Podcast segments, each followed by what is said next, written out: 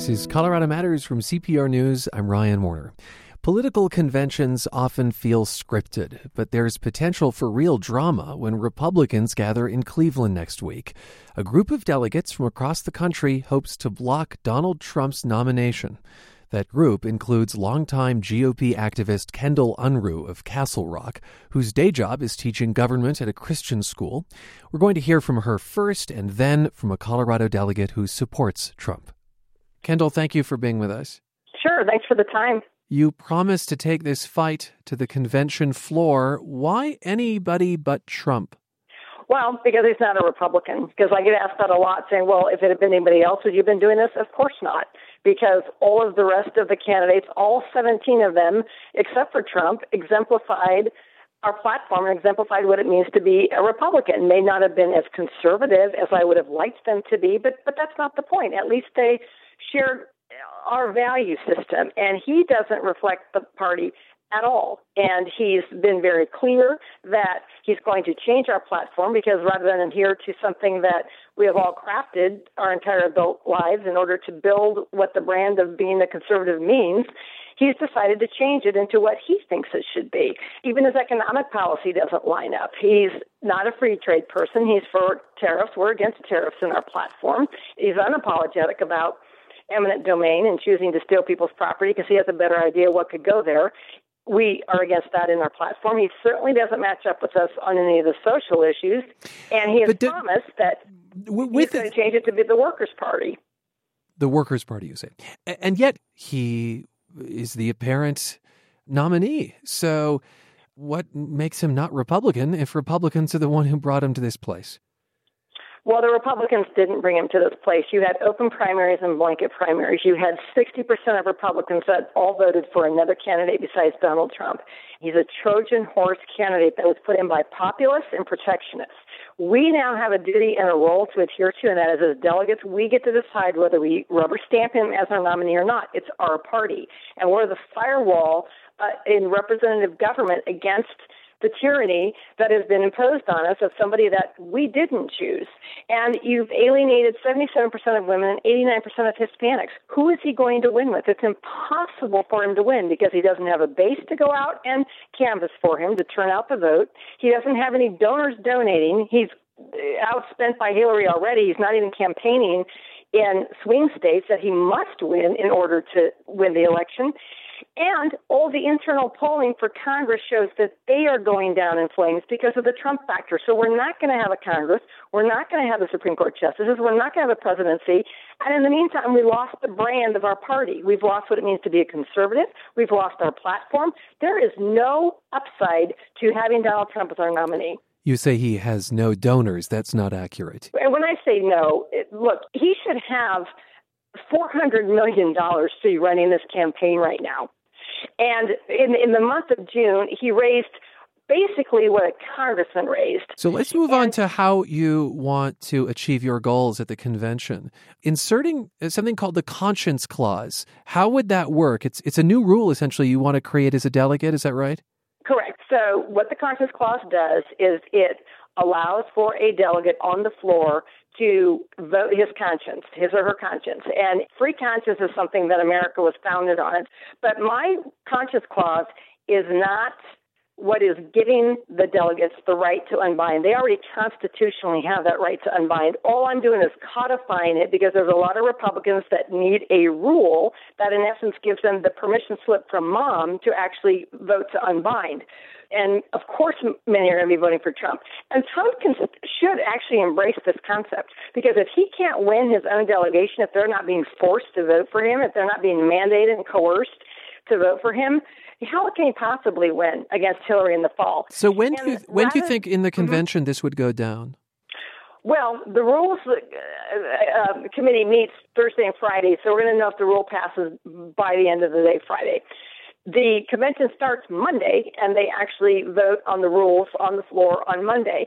But that's not the end of the story because what's going to happen on the roll call of the states, because the delegates know that they do not have to be legally bound, they're going to challenge the delegation tallies if they do not accurately reflect what the delegation is submitting to the delegation chair, there can be a challenge. And there will be challenges because we have points of contact in every single delegation that truly know that they have this empowerment to do this.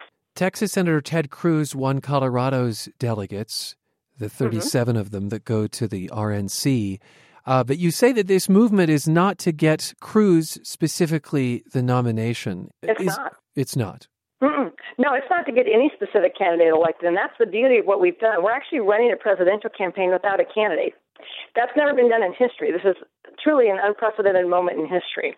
But you have delegates from every single campaign, every single candidate that's active and involved in this. And we all share the same goal. We don't want Donald Trump as our nominee. And we're building it and they will come. If we keep Donald Trump from meeting that threshold, you're going to have a candidate step in. We've created a platform for him to step in on. He can hit the ground running. He can start raising some money because I will tell you, when you talk about the donors, Usually by this time, going into a national convention, I have a stack of invitations to corporation events that is six to eight inches high. I thought my kids were taking the mail. There was zero, zero coming into Cleveland. That is how toxic Donald Trump is. They do not want to touch him with a 10 foot pole. So I know the money's dried up.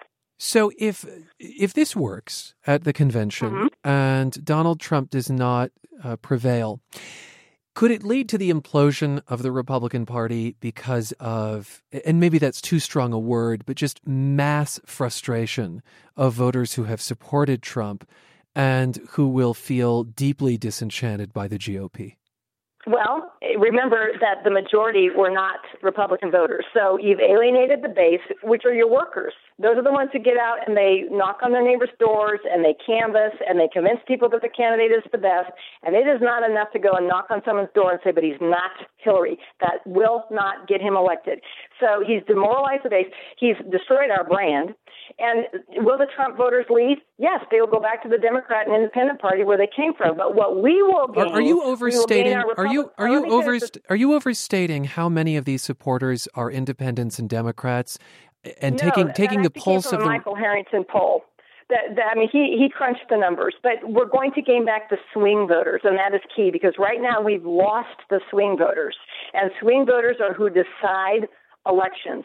How would you respond to critics who say Donald Trump is exactly what the Republican Party is and that Republican politics have led to? That, that that's true that the frustration with politics has led to this. But that doesn't mean that once you realize a mistake has been made that you don't try and fix it. And subsequent to the, the preference polls, the primaries, we have discovered a lot more about Donald Trump. You've said that Trump's people are putting pressure on delegates to give him their support. Not just pressure, it goes beyond pressure. Pressure, I understand, that's fair in politics. No, it goes to they are yanking them out of their credential slots and taking their credentials. People that have invested in airfare and non refundable hotel fees, and they are taking their credentials and saying, good luck. That is obnoxious and it's wrong. And by the way, there's no legal merit to that.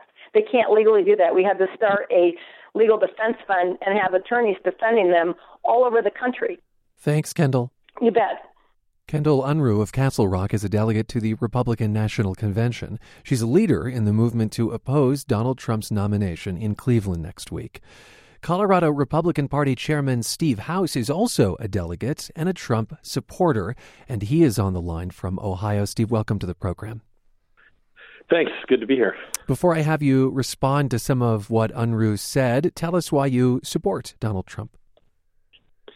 Well, because I think when 12 million people choose a candidate, I think you have to honor that. I also look at his business background, some of his strategies regarding business taxes, um, and and frankly, you know, one of the things that he's doing that I think a lot of Republicans haven't completely grasped yet, including um, Kendall in her conversation about party platform.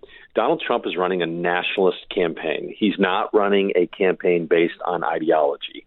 A nationalist campaign starts with, you know, how do you restore pride in America and what do you do about peace through strength and military and how do you create prosperity? Those things don't necessarily uh, talking points wise, align directly with what you would describe as a specific ideology.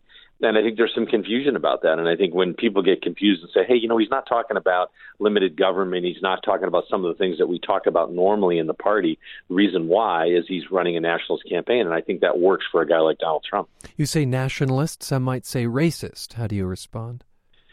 Well, you know, I, I haven't seen anything that I would categorize specifically as racist. People bring up the issue of, you know, banning Muslims, right? I mean, I've talked to Donald Trump, I've talked to his team about this.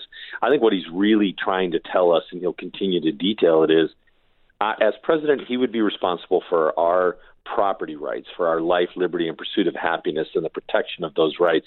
And I think what you have to do is when you let people immigrate to the country, you've got to know what's their background, what's their intention, what are they capable of? Because in those three questions, you, you're going to determine who should come because we need workforce enhancements continuously in this country. And you also should determine who's not coming. And I think if he was a little bit inarticulate about how he said it up front, so be it. But I think the intention is how do I protect you and your property rights and your right to life?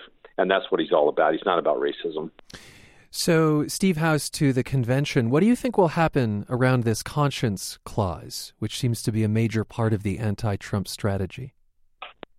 It's interesting, and, and I think Kendall has every right to bring this to the Rules Committee and to the convention. I think that's that's you know she's a responsible delegate. She's um, she understands the rules. She's, you know, working through the process appropriately.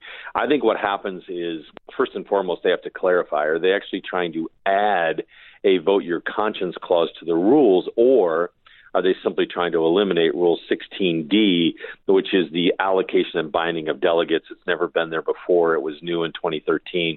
So there'll be a big discussion about that. The biggest questions that you hear about are will she get the votes to have a minority report? or a majority. A majority, she needs 57 votes tomorrow and Friday or whenever it actually occurs.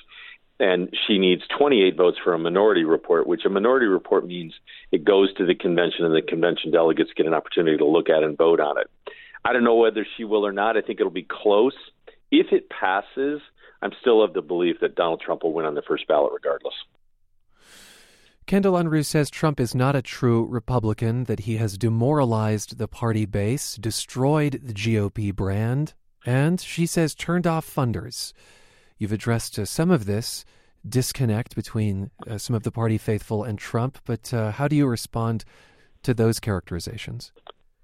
Well, first of all, on the fundraising, you know, the 51 million in June was essentially a two-week period. And I think I think if you have a two week period and you raise that much money, um, especially the mix of how it was raised between direct donations from large donors and online and and and other aspects of it, it was a very. I think we may have lost Mr. House from Cleveland. He is Steve House. I'm still here. Ah, you're still there. I'm so glad to hear that. Keep yes. keep keep going, Steve. So I, I think June's financial performance was strong. I don't think he's lost those donors. I think he can win. She talked about the polls; they're very close in almost every situation we've looked at recently, um, and I think they're getting tighter and tighter because people are starting to understand who Hillary Clinton is. During the state convention, Colorado's delegates were bound to Ted Cruz. You were one of them. Tell us about the pressures that Trump supporters brought to bear at that time. Um, I, there was, I don't think there was any specific pressure. I think the Cruz campaign did a great job of organizing around um, the convention. There were 30 of the 37 were officially bound to Ted Cruz, and they still are until we get to the point where if he's not nominated on the first ballot, I don't think he will be, then they will be unbound to vote however they want on that. Um, I don't know. You know, I heard something about credentialing in Kendall's interview, and I, I right now the way it works is I'm going to pick up our credentials for our delegation on Saturday, and I will be handing them out. I have never been asked not to give them to everyone or filter them, and I have not seen any issues here regarding credentials being withheld from people who don't support Donald Trump. I don't know where that comes from at all. You did receive some threats, I understand, though, after the state convention. Um, where did those come from? Trump supporters generally. I mean, I think people misunderstood or, or were never aware of how Colorado uses a caucus and assembly process. We don't have a presidential primary. We don't do the voting like you would classically do voting. And I think people thought that somehow we rigged the system so that there would be no Trump delegates. That's not true. And yeah, I got 5,000 phone calls in six days and some death threats as part of the process. But in the end, you know, Donald Trump and I talked. Um, he never threatened me, and I don't hold him responsible for what every one of his supporters does. I mean, that's that's just part of what happens when you're in a political campaign. You don't see that as reflective of the kinds of folks who support Trump. I do not. I, I think there's there's a mix of people out there that are very, very angry about the status of America right now. They're tired of seven and a half years of a guy pal- apologizing for who we are, and I think that's ridiculous. We should be proud of what we do for the world and for ourselves. And I think there's a group of people that are just dissatisfied with low wages and healthcare costs, and they're very, very angry. And sometimes they take that anger out in ways that is a little bit uh, abrupt and unexpected. But in general, I think you're going to see the mainstream Republican Party support Donald Trump very well. Steve, thanks for being with us. My pleasure. Anytime. Steve House chairs the Colorado Republican Party, and he's a delegate to the GOP's national convention next week. He joined us from Cleveland. Hear our conversation with two Colorado delegates to the Democratic National Convention at cprnews.org.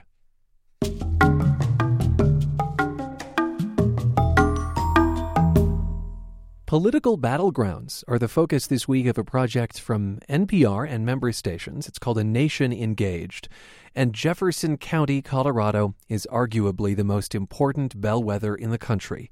For decades, the suburbs west of Denver have accurately picked the next president. CPR's Ben Markus takes us to a county where more women are registered to vote than men. The women who make up the Belmar Block 7 Arts District are well aware of their political power.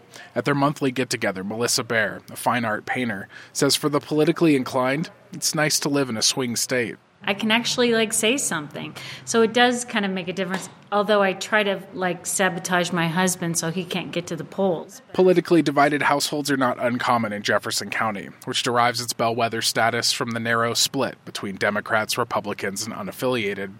Bear, a Democrat, says it's not so bad living with her businessman Republican husband. Well, as an artist, it helps if someone in the family makes money. If there's a secret sauce of political politeness here, it's that these women can identify with each other beyond politics. Things like motherhood and art connect them.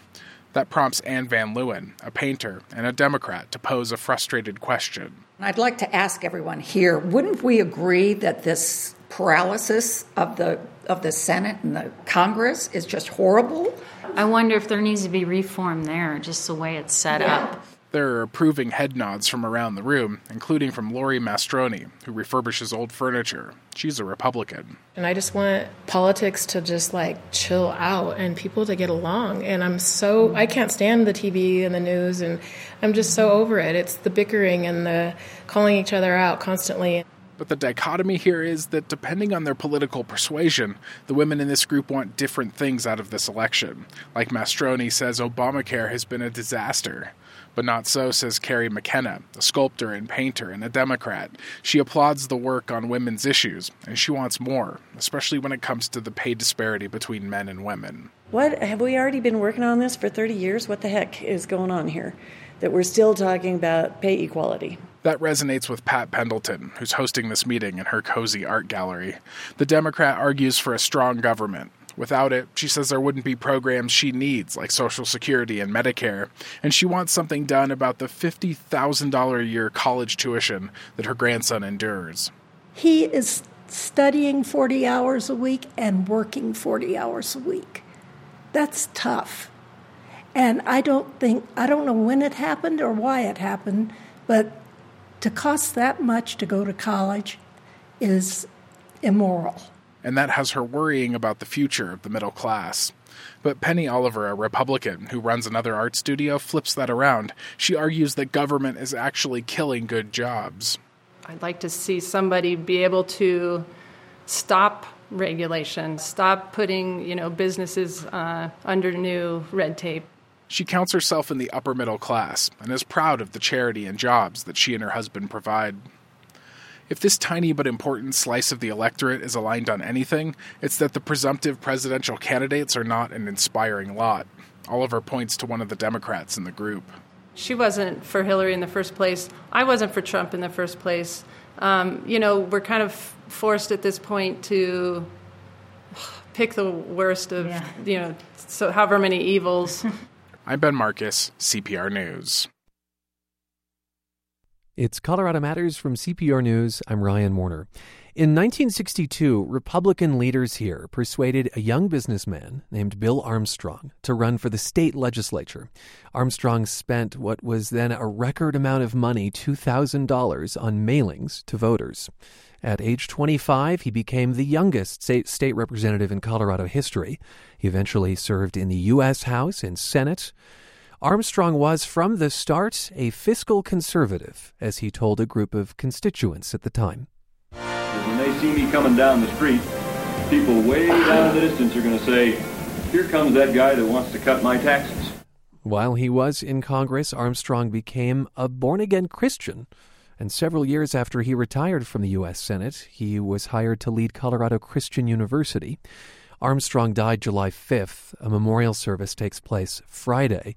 Dick Wadhams is a longtime political consultant in Colorado and worked for Armstrong in the U.S. Senate and he joins us for a remembrance. Dick, welcome back to the program. Nice to be here, Ryan. The Grand Junction's Daily Sentinel recently called Armstrong the most important Colorado Republican in 40 years. Politicians on both sides of the aisle have praised him. Former Democratic Senator Gary Hart, for instance, described him as intelligent, articulate, highly principled, and Hart said politics would be a better place today if there were more Bill Armstrongs participating.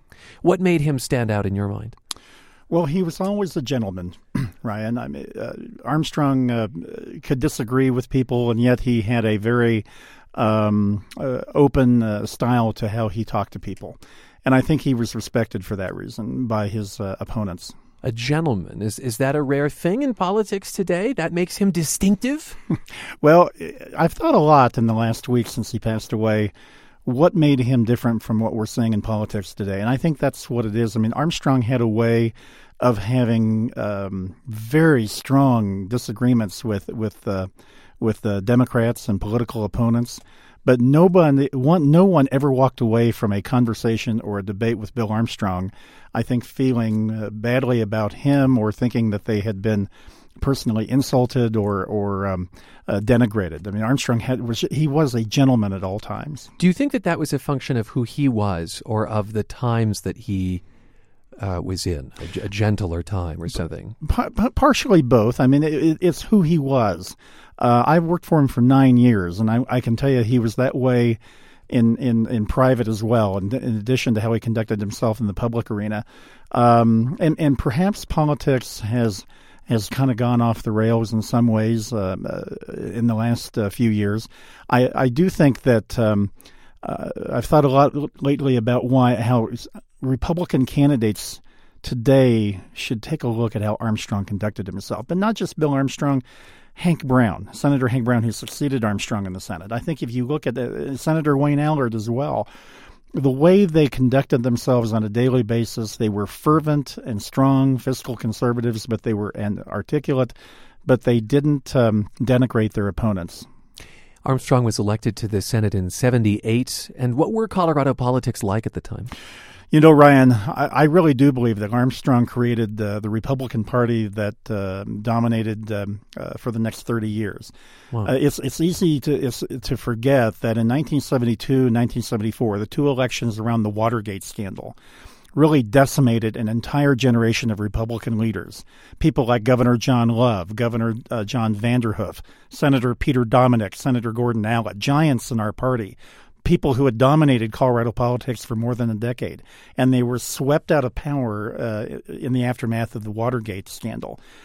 What happened in 1978 is that Armstrong's election ushered in a new generation of leadership for the Colorado Republican Party. Um, Bill and Frances Owens were volunteers and worked on the campaign. Who, Wayne, who would become governor? Uh, who would First become Lady. governor? That's right. Uh, Wayne and Joan Allard were volunteers in Larimer County, who became a U.S. senator. Hank Brown was in the state legislature during that period of time, but he was certainly part of that that uh, that Armstrong uh, revolution of the of the late seventies. And so I don't think you can diminish at all the the impact of him winning a U.S. Senate seat in the aftermath of that uh, of that uh, Watergate scandal. We've talked about Armstrong's conservative philosophy. Where did that show up in his politics? any day you saw him on the floor of the U.S. Senate, any day that he conducted a town meeting in Colorado, Bill Armstrong was an articulate, forceful defender of balancing the budget, of reducing the federal debt, of reducing the cost and scope of the federal government. And um, I think that was the consistency. And he said one time, he said that I am very inflexible on principle.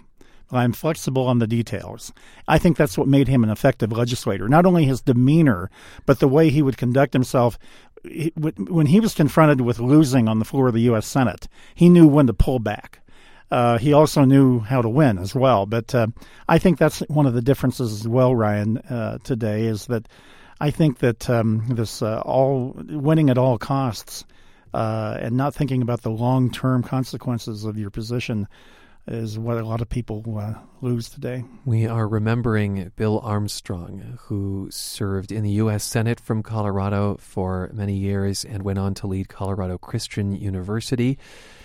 And um, he was also involved during the Reagan era, era with refuseniks, Soviet yes. refuseniks. Yes. I'd like you to talk just a little bit about that. Set the scene.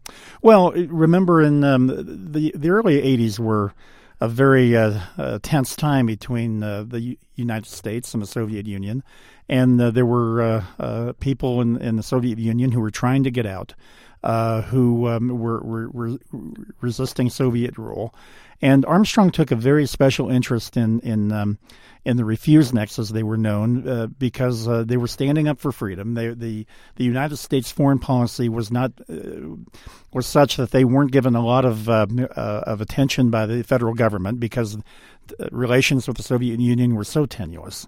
And so uh, Armstrong kind of took it upon himself to be to be uh, an advocate for their cause in the U.S. Senate. Many of them were Jews. Yes, they, correct? The, yes, the uh, Natan Sharansky. I think I'm saying that correctly, uh, but uh, uh, was certainly uh, uh, uh, he was a, Jewish refusenik, and and um, and Armstrong took a special interest in that. So when Senator Armstrong was actually in the House of Representatives, mm-hmm. he became a born again Christian. Yes. This is from a 1990 interview with C-SPAN. Mm-hmm. If a person's life is centered on Jesus Christ, it gives a significance to their life and to their vocation, to their work, uh, including that of being a senator. I mean, if you're accountable to the living God, that is a much tougher standard to meet than being accountable to a group of constituents or accountable to a professional code of ethics. I, I, don't mean to say, and I ought to add this, I do not mean to say that when I get up and cast a vote or make a speech that that's God's word on the subject. I don't mean that at all. I don't hold myself out as, as the spokesman for God in the Senate. In fact, on a lot of these issues, you'll find uh, uh, Christians on both sides of the, of, of the issue. As we said, Armstrong became president of Colorado Christian University, and under his leadership, the school did some controversial things. It uh, challenged the Affordable uh, Care Act in court and won, got sued by a former employee who says she was fired because she lived with her boyfriend out of wedlock. More recently, the school is trying to avoid putting transgender bathrooms on campus. Did working at a Christian school instead of in Congress allow him to pursue some of his more fundamental beliefs on social issues? Well, I think there is a difference between serving in uh, in Congress, representing uh, the people of a state or a district, and heading up a Christian university. And I do think that he probably uh, during his time at Christian at, at Colorado Christian, which was ten years, by the way, I do think it it allowed him to pursue his Christian faith in the public arena that he could not do as a U.S. senator and wouldn't have done. Um, senator Armstrong. Um, uh, I think had a tremendous balance between his his uh, his uh, evangelical Christianity and and uh, his role as a U.S. senator and as a congressman before that. That kind of separation he in did. his mind, I guess, of church and state. He did. And do you think that's a contrast with, with folks serving today, or? Well, I do think sometimes there there's a, um, I do think people, for, for that matter, on both sides, uh, lose their perspective in how they conduct themselves uh, uh against their a religious backdrop. Yes.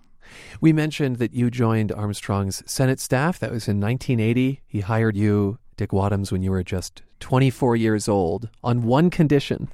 what was the condition? You know, Senator Armstrong took a deep interest in people who worked on his staff and to uh, I'm uh, and everybody who worked for him had a story like I'm about to tell. I mean uh, that he, he always took a deep interest in going going beyond the job you were doing in his office. But I had not completed my degree, right?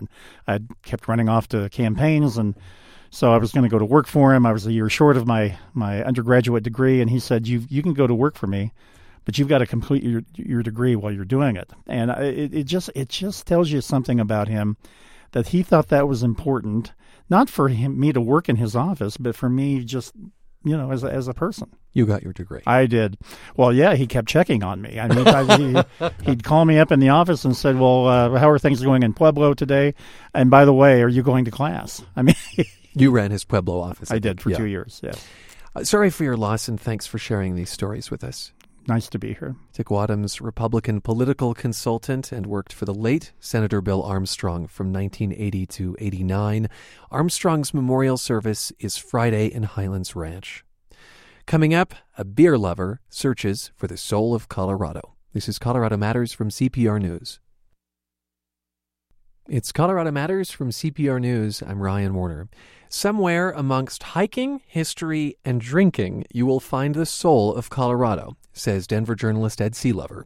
His new guidebook is called Colorado Excursions with History, Hikes, and Hops by Day Sealover reports for the Denver Business Journal. And Ed, it's good to see you. Thanks for having me in, Ryan. Your book lays out three day trips around the state, each with a historic site, a natural spot, so maybe a hike, and a drinking site to visit.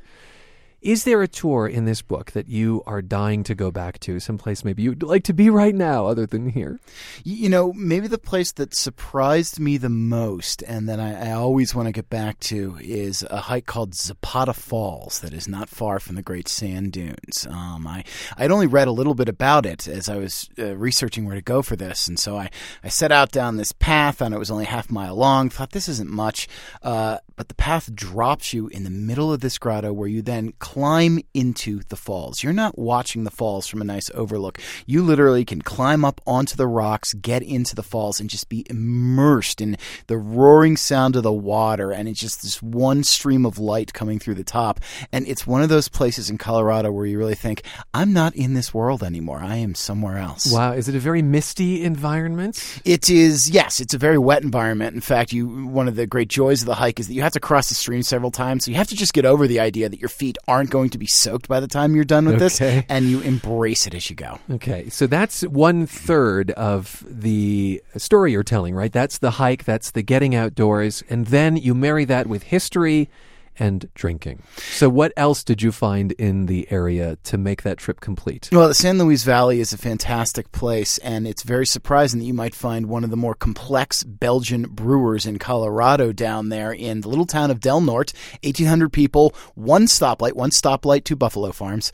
Uh, I, was, I was just there, actually staying there. The, the Monte Vista Crane Festival was, was in the, oh, next, yes. the next town over. They've also got a great honey shop in Del Norte. I did not know that. There you go. Yes. But um, but the Three Barrel Brewing, uh, founded by John Bricker, was actually started in the back of his insurance shop. So you used to be able to walk in, uh, buy a policy for your truck, and also get a growler of his beer. He actually moved it about a year and a half ago to a, uh, a brand new location, pizza restaurant. But you're just shocked at the complexity of these beers and, frankly, the niceness of, of Bricker and his family, who are the primary staff there, uh, in in in this middle of seemingly nowhere place. I mean, and, and you throw that in and and I'm kind of mixing two days uh, in the book as I uh, as I talk about this. But you throw that in with visiting a place like Fort Garland, um, which is uh, not on a lot of people's radar, but a fascinating and very important historical site uh, that was home to the Buffalo Soldiers for a brief period. Was one of the last uh, homes of Kit Carson, and was the place where uh, Colorado forces gathered before they went off to fight the Battle of Glorieta Pass, hmm. the westernmost battle of the Civil War. And and it was only around for 25 years, but is preserved, and you really get a sense of how important the West was in the early days uh, of uh, of this country. Okay, so that's the San Luis Valley, and remind us Zapata Falls, and then the brewery is Three Barrel Brewing. Three Barrel Brewing, and then the historic site to check out is Fort Garland Museum. Fort Garland. What drove this project? Was it the beer? At first, the history at first, the hiking? It, it's a little bit of everything. I mean, these are the three things that I do with my downtime. And uh, as I, uh, as you may remember, I wrote a book in 2011, Mountain Brew, that was a guide to Colorado's breweries. And I wanted to do a follow up, but I could never go back and do that again because breweries are opening so quickly; it would be irrelevant before it comes out.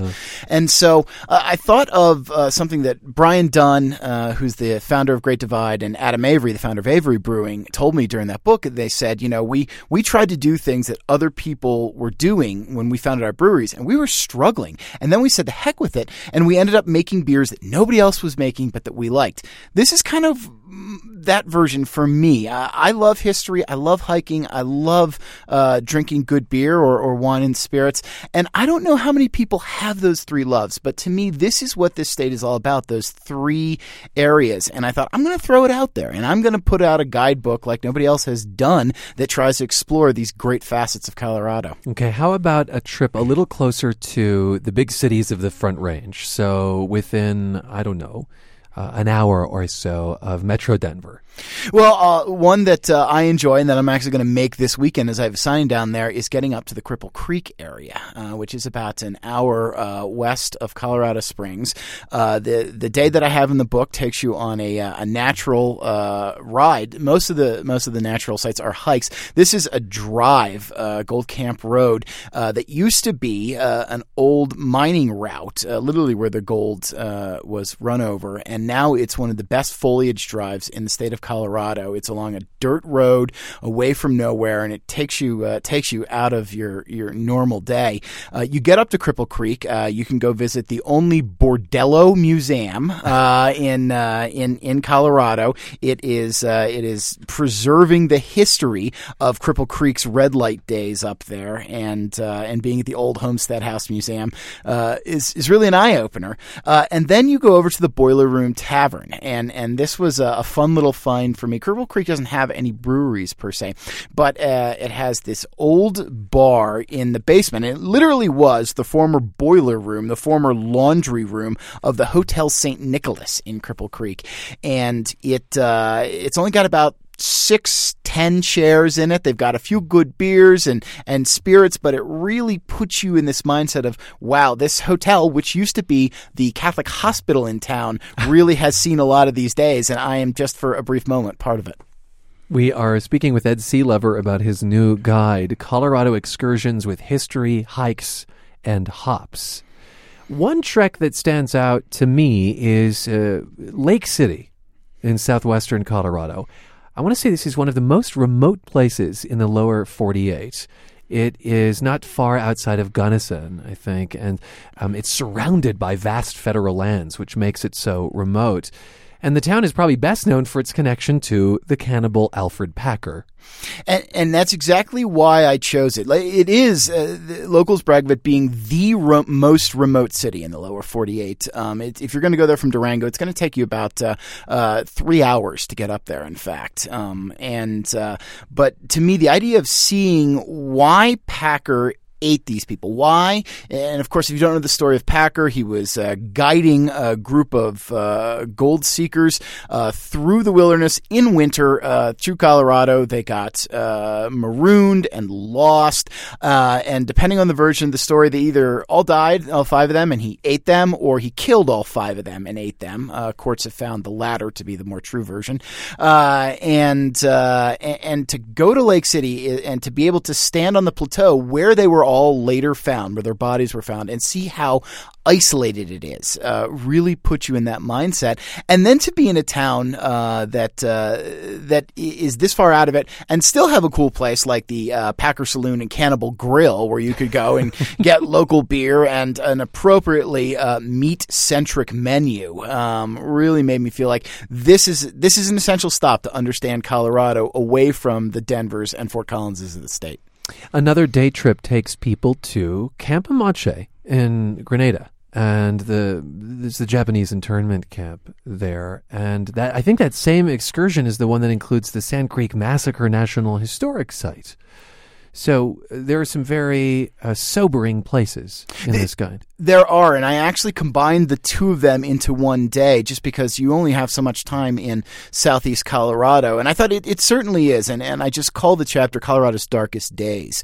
Um, uh, but they are two very different experiences. At Sand Creek, it is a lonely, lonely plain that you're looking out over and imagining as you as you've reread the story going through uh, the museum area there, imagining what it must have been like for the Peaceful Indians to be just attacked by a, a drunken band of soldiers one day in 1864. Uh, meanwhile, Camp Amache, which which theoretically is is also a place of great sadness, you've got 10,000 people who were forced out of their homes during World War II into this internment camp, but at the same time is a great place of hope. Uh, the the local history teacher who runs the Amache Historical Historical Society Museum um, has all of these great stories uh, about the forming a football team at the internment camp high school and beating local Holly High, or the newspaper they produced there, or the for-profit business they were able to produce at this camp. Uh, while 31 of them went on to serve in the army and and to receive high medals, despite the fact that their country had taken their liberty from them. And and seeing how remote that area is is a fascinating look into how that camp ended up there too. Well, thanks for sharing all of this with us, Ed. No, thank you. Ed Sealover's new guidebook is a mix of drinking and hiking and history, and it's called Colorado Excursions with History Hikes and Hops. There is an excerpt at cprnews.org. And we'll be right back with Colorado Matters from CPR News.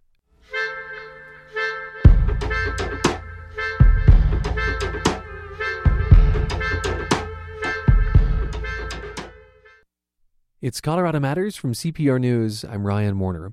You see rabbits all over the state, but it's rare to see giant ones in downtown Denver. CPR's arts reporter Corey Jones says these rabbits are an example of private companies curating public art spaces.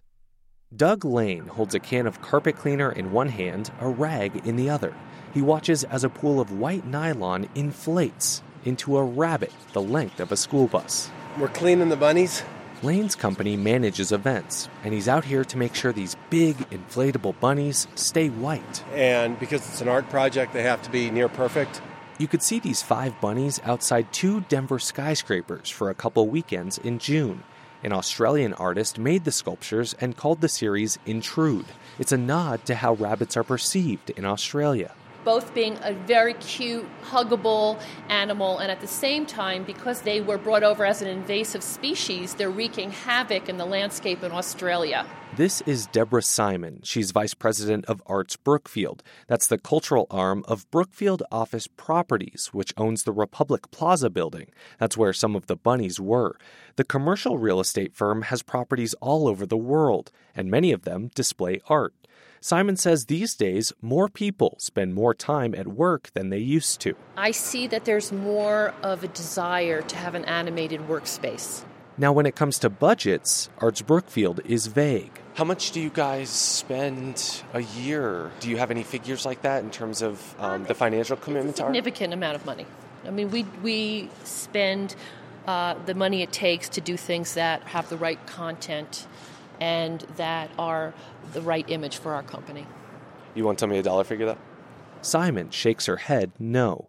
A spokesperson for Arts Brookfield later tells me it spends more than $1 million a year to host exhibitions and concerts around the world. That means more than 500 days of free public events. But it turns out sometimes the artists don't get paid other than to cover the costs of materials. Cortney Lane Stell says this is all too common.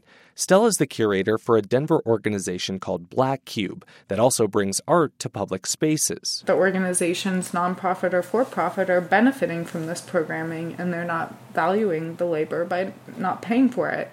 The inflatable rabbits have now left Denver.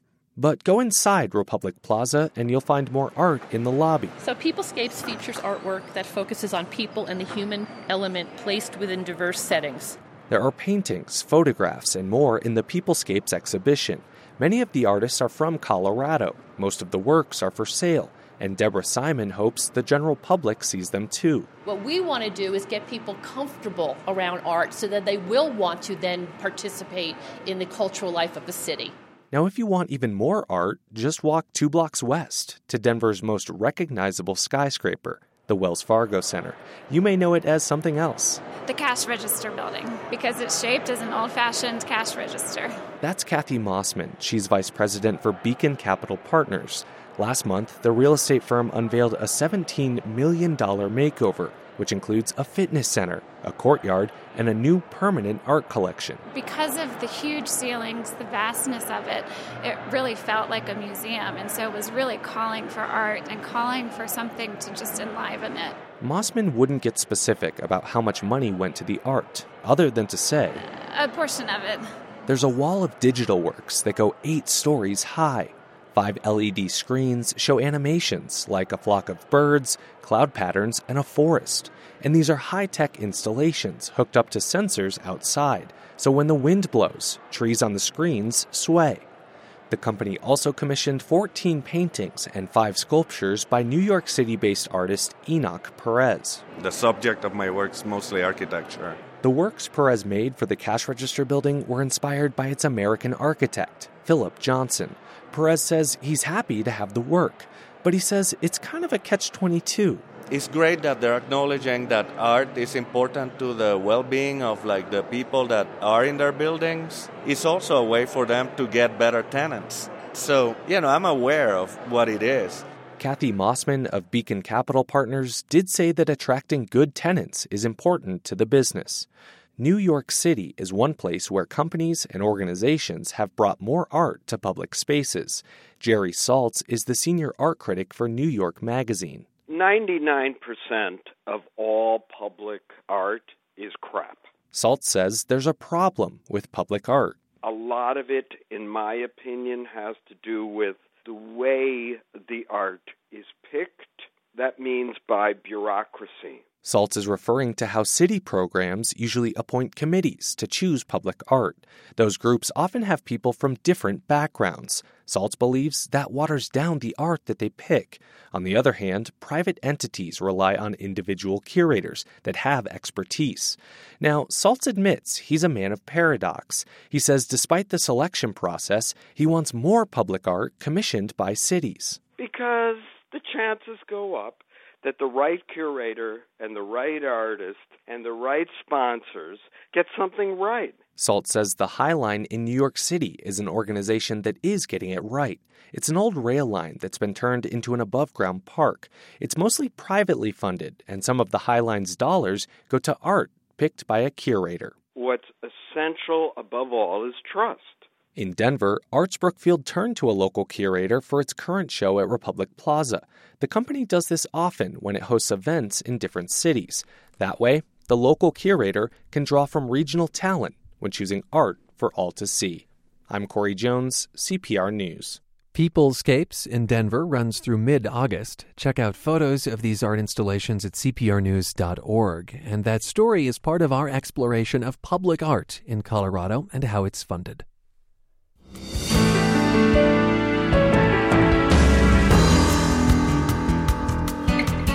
So, we interview the governor next week, and as always, we welcome your questions for him. Email them to us, news at cpr.org, news at cpr.org. Include your full name and where you live, and we may use the question on the air next week. And that's Colorado Matters for today. Our theme was written and performed by Kip Kuepper at Coupe Studios in Boulder. Rachel Estabrook is our managing producer, and thanks to Kara Schiff, I'm Ryan Warner, CPR News.